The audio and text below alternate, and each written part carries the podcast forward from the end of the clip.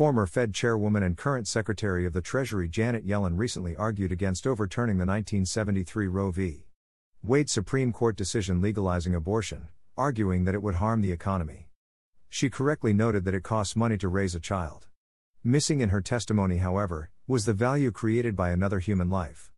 Costs must be measured against benefits. Before talking about the costs of overturning Roe, we need to talk about the cost of Roe itself. The Guttmacher Institute and others have estimated that 63 million abortions have occurred since the 1973 decision. Economists note the positive relationship between population growth and GDP per capita growth. This makes sense when you consider that the source of our wealth is ideas and only people have ideas. More free people equal more ideas, and more ideas mean more wealth.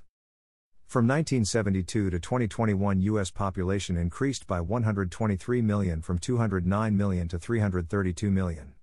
During this same period, real GDP per capita increased by $38,861 from $30,360 to $69,221. For every additional million people, real GDP per capita increased by $316, $38,861 divided by 123. A regression on these two variables indicates a value of $310 per million with a coefficient of determination of 0.98. How can we measure the economic benefits of 63 million more Americans? One way would be to look at the relationship between growth in population and growth in GDP per capita.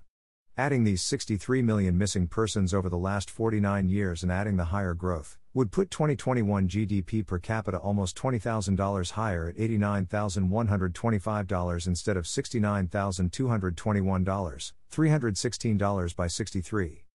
That was just the loss in 2021. Take a look at the accumulated GDP per capita lost over the last 49 years, the green area. It amounts to $543,276 per capita. Another important consideration is total GDP.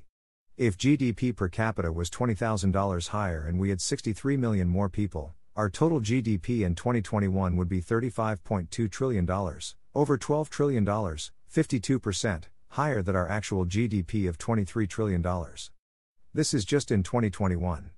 The green area represents the accumulated GDP lost over the last 49 years. This area is $279 trillion. Elon Musk, the world's richest man, clearly recognizes the value of human life. He recently declared in a Wall Street Journal interview There are not enough people. I can't emphasize this enough. There are not enough people.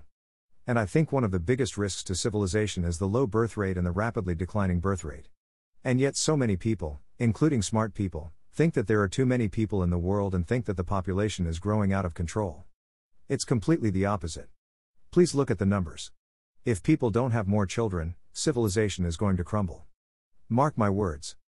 He followed this up with a tweet on Japan, at the risk of stating the obvious unless something changes to cause the birth rate to exceed the death rate, Japan will eventually cease to exist. This would be a great loss for the world. The New York Times reports 1 million deaths in the U.S. due to COVID. The estimated cost to GDP of these lost lives has been in the trillions. Imagine COVID descending upon us in 1973 and causing an average of 1.28 million deaths per year. Also, these aren't deaths of 80 year olds, these are deaths of infants. COVID has been deadly and costly, but nothing close to the harm of Roe v. Wade. This analysis represents a simple way to estimate the costs. Others would consider additional variables, but the fundamental estimate suggests that Roe has been tremendously costly for America.